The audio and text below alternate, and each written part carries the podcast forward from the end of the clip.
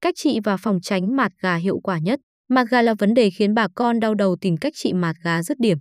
Dưới đây là một số cách trị mạt gà theo dân gian và khoa học để bảo đảm gà nuôi phát triển tốt nhất. Phương pháp dân gian.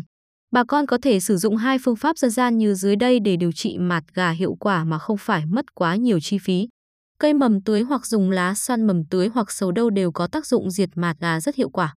Phần nhựa có chứa chất gây kích ứng cho mạt gà, xua đuổi chúng. Nếu ở trong khu dân cư, người dân khó tìm được cây sầu đâu hay mầm tưới.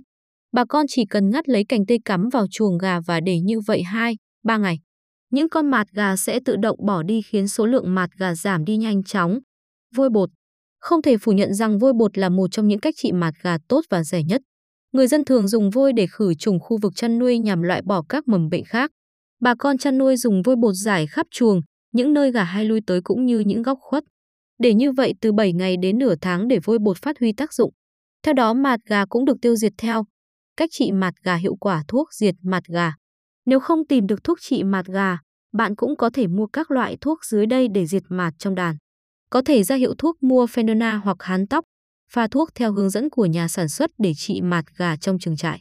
Chú ý phun kỹ vào các ngóc ngách của chuồng trại để loại bỏ hoàn toàn mạt gà ẩn náu trong khu vực chăn nuôi. Chú ý để chuồng trong bóng râm và để thuốc bay hơi từ từ, không để ánh nắng mặt trời chiếu vào sẽ làm giảm tác dụng diệt mạt gà. Diệt mạng gà trên người trong trường hợp mạt gà vô tình bám vào cơ thể bạn thì cách xử lý mạt gà cho người như thế nào? Khi có dấu hiệu cho thấy mạt gà đã xâm nhập vào cơ thể, trước tiên cần tắm rửa thật sạch để loại bỏ mạt, nhất là những vùng đầu tóc. Quần áo mới mặc vào chuồng gà phải giặt thật sạch, có thể trụng qua nước sôi thì càng tốt.